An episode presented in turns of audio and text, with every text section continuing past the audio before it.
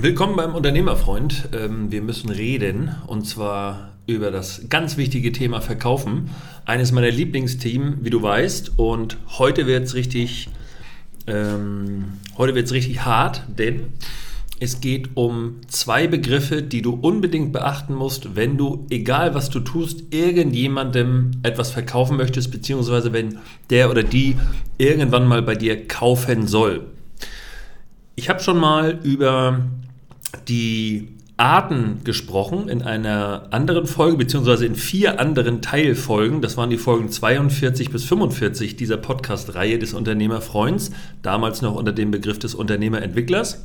Hört da doch bitte nochmal rein, denn da ging es darum, dass ich gesagt habe, und diese Behauptung stelle ich nach wie vor in den Raum, es gibt nur fünf Möglichkeiten, ein Produkt an den Mann oder die Frau zu bringen. Und da habe ich damals gesagt, entweder du bist schneller als der Wettbewerb, du bist besser als der Wettbewerb, du bist der Erste, der das Produkt anbietet, du bist komplett anders als der Wettbewerb aufgestellt. Also die einen haben äh, alles links rumgedreht und du drehst es rechts rum, das ist anders.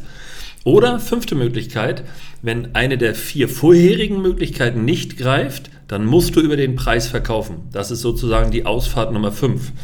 Und in dieser Podcast-Folge 42, 43, 44, 45 aus dem letzten Jahr argumentiere ich das jeweils. Ne? Jemand, der schneller ist beim Kunden, wird einfach vom Kunden gesehen und verkauft natürlich eher als jemand, der langsamer ist. Google hat sich damals besser verkauft beim Kunden, weil die Google-Webseite einfach sofort da war und nicht so werbeüberladen war. Aber ich will da gar nicht abschweifen. An dieser Baustelle dieser vier andersartigen Themen zu verkaufen, schneller, besser, erster oder anders oder eben Preis, ähm, fehlt jetzt aber noch ein ganz entscheidender Baustein, beziehungsweise es sind zwei Begriffe, die du unbedingt als Unternehmer, Unternehmerin verinnerlichen musst. Ansonsten kannst du gar nicht verkaufen. Es fehlt sozusagen die Basis, um überhaupt schneller, besser, erster und so weiter sein zu können beim Kunden. Und diese beiden Begriffe, um die geht es heute und die möchte ich euch oder beziehungsweise dir wirklich nahe bringen und die solltest du, die musst du, egal was du vertrieblerisch, unternehmerisch tust, immer beachten. Wenn du sie missachtest, führt es genau zum Gegenteil. Du wirst langfristig, egal was du tust, nichts mehr verkaufen oder immer weniger, immer weniger verkaufen. Die beiden Begriffe, Spannungsbogenende, sind Vertrauen und Zeit. Und zwar in einer, in einer Symbiose. Vertrauen und Zeit sind die beiden Themen, die du beim Kunden erarbeiten musst, um erfolgreich zu sein. Erfolgreich im Sinne von mehr Kunden, mehr Umsatz, mehr Gewinn, was auch immer, mehr Personal, egal. Also eine Steigerung deines Umsatzertrages. Äh, um das zu erzielen, brauchst du Vertrauen und Zeit. Und ganz viele Menschen, die zu mir kommen und in die Existenzgründung kommen und sagen, ich will Millionär werden in den nächsten, in den ersten drei Jahren. Ich, ich übertreibe jetzt, ne, absichtlich die haben immer das Problem, dass sie zwar wissen, dass sie dem Kunden etwas verkaufen müssen, sie machen sich aber selten klar, dass das zum einen ein hohes Maß an Vertrauen auf Seiten des Kunden benötigt. Dieses Vertrauen muss ich als Verkäufer erstmal schaffen. Und was sie sich noch viel weniger klar machen, leider durch medialen Einfluss ganz oft, ist, dass das Ganze entsprechende Zeit braucht. Und das ist immer so. Es gibt keine legale Möglichkeit, und das betone ich, es gibt keine legale Möglichkeit, diese, diesen Zeitraum, diese Zeit, die es dauert, um Vertrauen zu schaffen, abzukürzen.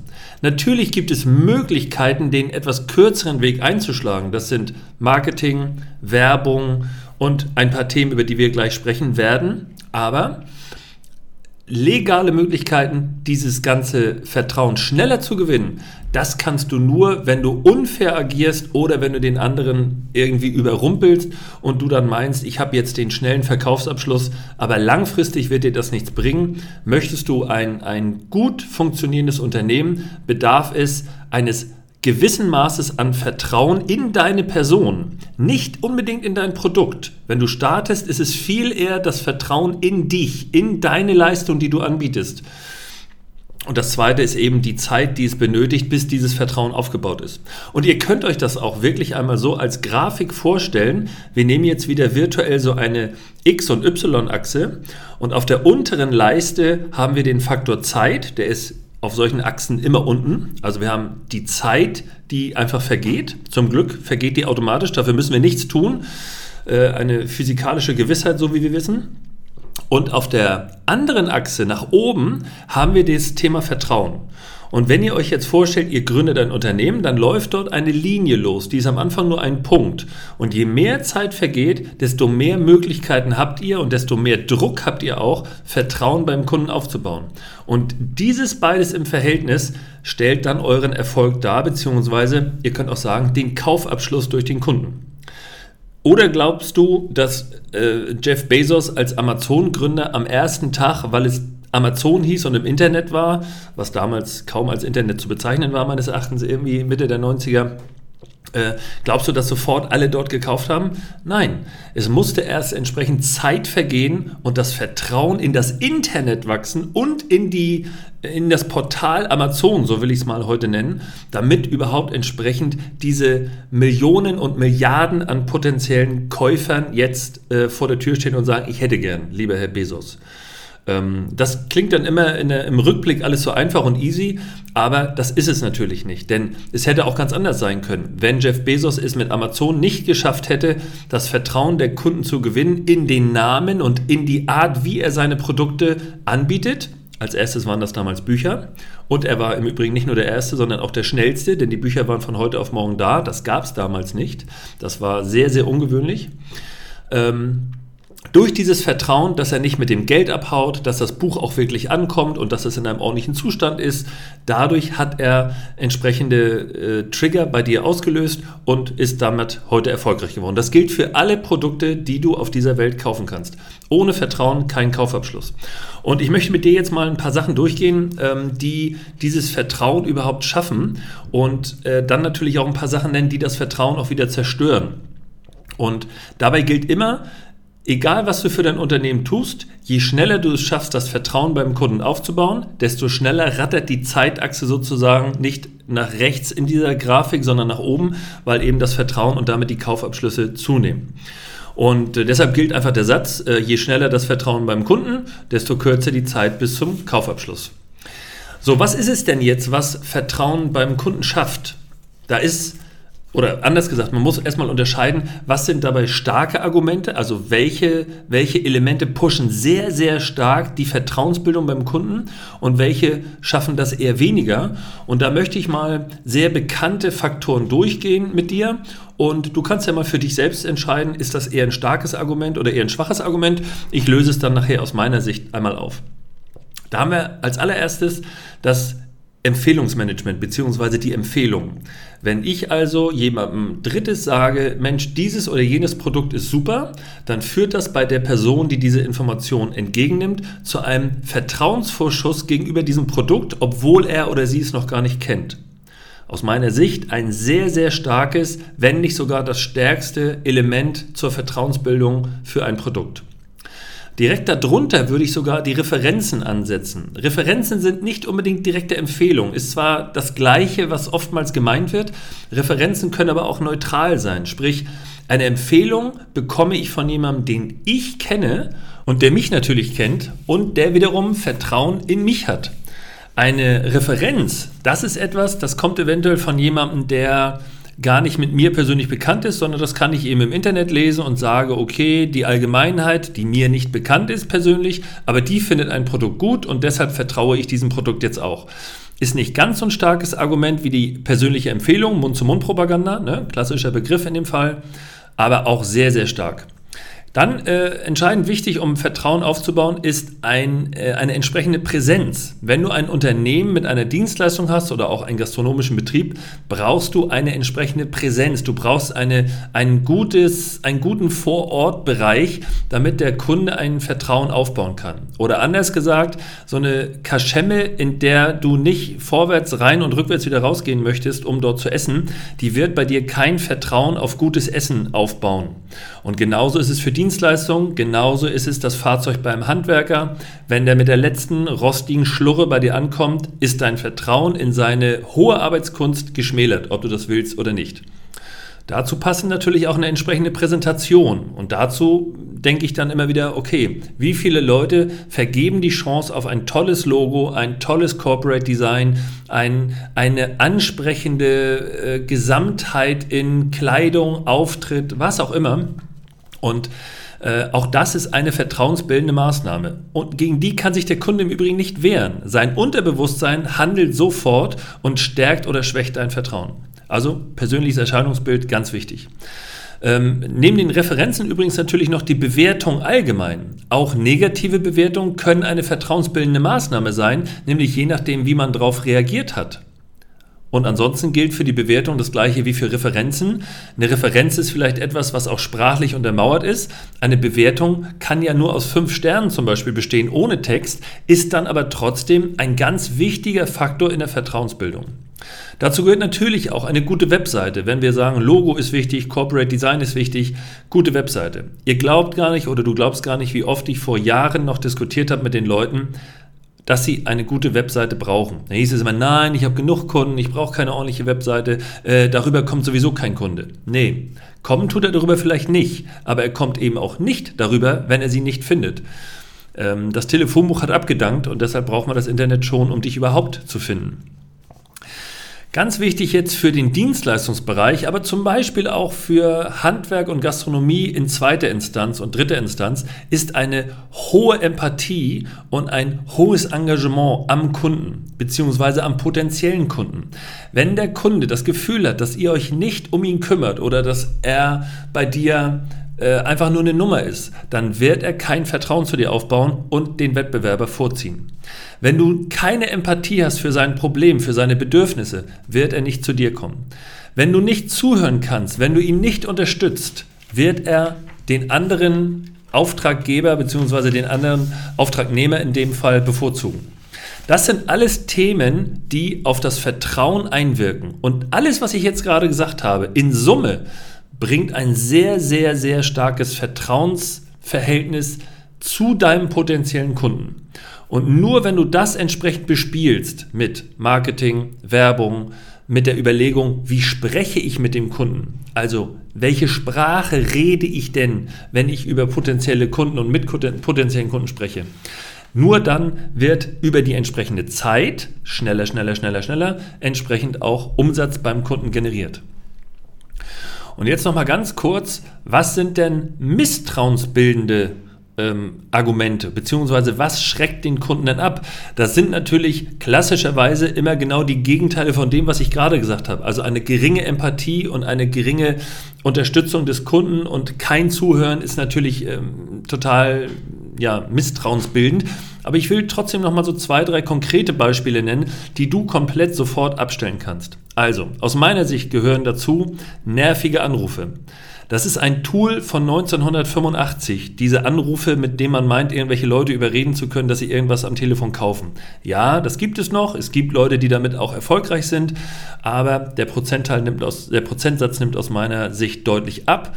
Und es hat mit Erfolg nichts zu tun, denn die Vertrauensbildung ist gleich null. Spätestens wenn der Kunde seinen Auftrag zurückzieht, Fernabsatzgesetz, weil er gesagt hat, ich äh, entscheide mich um, lieber Anrufer, ich habe die sechs Flaschen Wein natürlich nicht gekauft und nie erworben und jetzt climb me an Moors, wie man hier in Norddeutschland sagt. Das heißt, äh, geh mir nicht weiter auf den Keks. Also nervige Anrufe geht gar nicht. Äh, äh, E-Mails mit nervigem Inhalt oder eine Flut von unwichtigen, uninteressanten E-Mails genauso zerstören jedes Vertrauen dauerhaft. Du wirst in den Spam-Ordner gepackt, es wird gesagt, wenn E-Mails von der Seite kommen, nicht lesen, gleich weg und so weiter.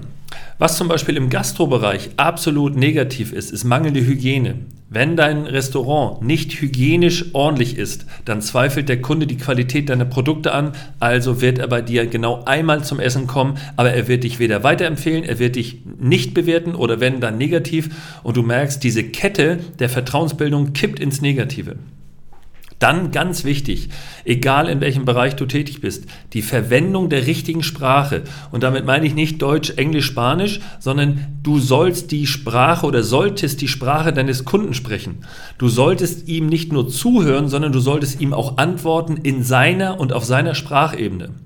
Und da habe ich wieder aus der letzten Woche ein ganz tolles Beispiel, wo mich eine Dame anruft aus dem Bereich Fashion für ein Unternehmen und ähm, die fängt direkt an, mich zu duzen und sagt mir und fragt mich, wie ich die E-Mail von vorletzter Woche oder was auch fand und ob mir das zugesagt hat. Und damit hat diese Dame sofort die, die gesellschaftlichen Grenzen, auch die Intimitätsgrenzen total übersprungen. Sie meinte, dass das für sie ein tolles Vertrieb, vertrieblerisches Tool ist, wenn sie mich jetzt gleich duzt, so dieses norddeutsche Du habe ich grundsätzlich gar nichts gegen. Aber ihr müsst euch vorstellen, oder du musst dir vorstellen, ich nehme den Hörer ab und dort spricht eine Dame, die ich nicht kenne, mich mit du an und tut so, als würden wir uns sozusagen seit 20 Jahren kennen und fragt mich dann, wie ich die E-Mail fand und ob ich die Fashion ganz toll fand und ob wir da nicht ins Geschäft kommen können. Das sorgt sofort für Misstrauen und du kannst dir vorstellen, die Dame ist bei mir nicht gelandet. Ähm, ich habe irgendwann den Hörer aufgelegt und habe mich für das Gespräch bedankt und habe äh, gesagt, also das wird mit uns beiden so nichts. Äh, sie haben es komplett falsch angefangen. Vor allem habe ich sie dann auch wirklich darauf hingewiesen und habe sie ganz kategorisch gesiezt. Und irgendwann merkte sie das und ging dann auch wieder zurück in sie. Aber da war das natürlich total zu spät. Ne? Ähm, und eben auch, und das ist ganz wichtig, wenn du gerade durch Anrufe, durch Telefonmarketing, wie auch immer, versuchst, diese Zeitachse zu überspringen, wenn du sozusagen äh, gleich reingerätscht, so wie diese Dame das auch gemacht hat und sagst, hier komm, wie ist es und so weiter, willst du nicht kaufen und wie, wie ist es denn, äh, ganz toll, ganz toll, äh, du musst doch jetzt und wir haben doch die besten Sachen. Das gab mir ja gar nicht die Chance, Vertrauen aufzubauen. Also werde ich mit Sicherheit nicht kaufen ähm, ist im Grunde eine Störung der Intimsphäre und die sorgt immer dafür, dass ein, ein potenzieller Kunde eher zurückweicht. Äh, das müsst ihr euch so vorstellen, wenn ihr oder wenn du eine Frau ansprichst oder einen Mann ansprichst, ist ja völlig egal, und du bist zu forsch, dann wird der Gegenüber äh, sofort zurückweichen und sagen, das ist mir zu schnell. Und genau das Gleiche hast du beim, bei der Kundengewinnung. Machst du das nicht, wird entsprechend nichts Positives bei rumkommen. Es gibt dann ja auch diese klassischen äh, Verkäufertypen, die dann äh, so diese Einwandbehandlung dann überspringen. Ne? Ihr kennt das oder du kennst das alles, ähm, diese Vertriebsgurus, die dann meinen, dass sie sagen, ja, wenn irgendjemand einen Einwand hat, warum er bei dir nicht kaufen will, dann fängt erst der echte Verkauf an. Da kann ich nur sagen, ja, aber wenn ihr jemanden am Telefon habt, der dieses Spielchen kennt, dann wird kein, keine Einwandbehandlung, wie es so schön heißt, greifen, sondern es wird das Misstrauen einfach nur verstärken und es bedeutet Stress auf der Seite desjenigen, der verkaufen möchte, denn der merkt dann mittelfristig oder innerhalb ganz kurzer Zeit, oh, hier werde ich nichts verkaufen können, hier werde ich nicht landen. Und dann gibt es einige, die legen dann einfach den Hörer auf und damit entlarven sie sich selbst. Das geht dann so, äh, ja, nein, das passt schon, glauben Sie mal, ich habe da Ahnung in dem, in dem Bereich und so. Wenn Sie jetzt abschließen, dann wird es günstig, wenn Sie warten, dann nicht. Äh, Im Gastronomiebereich wäre es so, der Kunde beschwert sich und der Koch kommt raus und sagt, wissen Sie was, ich koche das Essen seit 20 Jahren so und Sie sind der Erste, der sich beschwert, was wollen Sie eigentlich? Das sind klassische Reaktionen, bei denen du nicht gewinnen kannst, weil du das Vertrauen des Kunden in seine Glaubwürdigkeit natürlich völlig zerstörst. Und du musst dich immer fragen, welchen Grund hat denn der Kunde, jetzt gerade über das Essen zu meckern? Bleiben wir mal im Gastronomiebereich. Der meckert ja nicht, weil er so gerne hat, dass der Koch bei ihm an den Tisch kommt oder dass alle Augen sich zu ihm umdrehen und er im Mittelpunkt steht. Das sind die wenigsten. Die meisten wollen sich wirklich beschweren, weil sie einen Grund haben. Also ist doch die falscheste aller Reaktionen zu sagen, wissen Sie was, was wollen Sie eigentlich? Ich koche das Ding immer so, es muss an Ihnen liegen. Du kannst solche Diskussionen mit dem Kunden niemals gewinnen. Und das ist tatsächlich nicht nur im übertragenen Sinne so gemeint, sondern der Kunde bezahlt das Essen vielleicht mürrisch, gibt dir eine negative Bewertung, wird nicht wiederkommen und wird all seinen Freunden sagen, wie scheiße es in deinem Laden ist und wie kacke du dich verhalten hast. Also, was soll diese Aussage? Oder im Handwerk äh, kennt man das auch, ja, das spielt sich weg, das sehen Sie nachher gar nicht mehr. Nein, nein, nein, also das, das ist alles nach DIN-Norm ausgeführt, das ist in Ordnung. Auch da gilt, der Kunde beschwert sich nicht, weil er mit dem Verlegen der Fliesen oder dem, des Bodens so super zufrieden ist, sondern weil er sich beschwert. Er fühlt sich beschwert. So kann man es auch herleiten. Das heißt, als Verkäufer müsst ihr darauf eingehen und sagen, ja, was, wo liegt denn das Problem? Ähm, wie können wir das irgendwie, wie können wir da die Kuh vom Eis kriegen, damit beide ähm, sich noch ins Gesicht gucken können? Und wenn ich das nicht schaffe, dann ist das eine misstrauensbildende Maßnahme. Und wenn ich es schaffe und ich hole den Kunden ab, indem ich mich um ihn kümmere, indem ich empathisch bin, indem ich ihm zuhöre, dann wird eventuell eine Reklamation dazu führen, dass es sogar eine vertrauensbildende Maßnahme wird. So, also ganz viel Inhalt in der heutigen Folge für dich ähm, zum Thema Wie verkaufe ich? Nochmal die Folgen ans Herz gelegt, 42, 43, 44, 45 aus dem letzten Jahr. Da geht es um das, wie verkaufst du am Kunden, sprich, du bist schneller, besser, der Erste, du bist anders. Und wenn du nichts davon bist, dann hast du die A-Karte auf gut Deutsch, dann musst du nämlich über den Preis verkaufen. Eine andere Möglichkeit gibt es nicht. Und um die Basis zu schaffen, um diese vier guten Möglichkeiten des differenzierten Verkaufs am Kunden überhaupt zu ermöglichen, brauchst du zwei Themen, zwei Begriffe, Vertrauen und Zeit. Und zwar in absoluter Abhängigkeit. Je schneller und besser du das Vertrauen aufbaust, desto schneller wird es gehen, desto weniger Zeit wirst du brauchen, um irgendwann die Schwelle zu den ersten Kunden und später zu immer mehr Kunden zu durchbrechen. Wenn du das missachtest oder du meinst, dass du das abkürzen kannst, weil du ein geiler Macker bist oder weil du, äh, keine Ahnung, weil du glaubst, es besser zu wissen als alle anderen oder den schnellen Erfolg suchst, dann kann ich dir nur sagen, 99,9% aller Unternehmen, die so denken oder Unternehmer und Selbstständige, die so denken, landen nach wenigen Monaten und Jahren auf der Nase, denn sie haben meistens nicht die Substanz, das durchzuhalten, bis der Kunde das Vertrauen hat und wirklich kontinuierlich bei ihm kauft. Vielen Dank fürs Zuhören, für diese sehr lange, aber wie ich finde, intensive und wichtige Folge. Mein Name ist Patrick Stöbe und immer dran denken, die Berater sind net.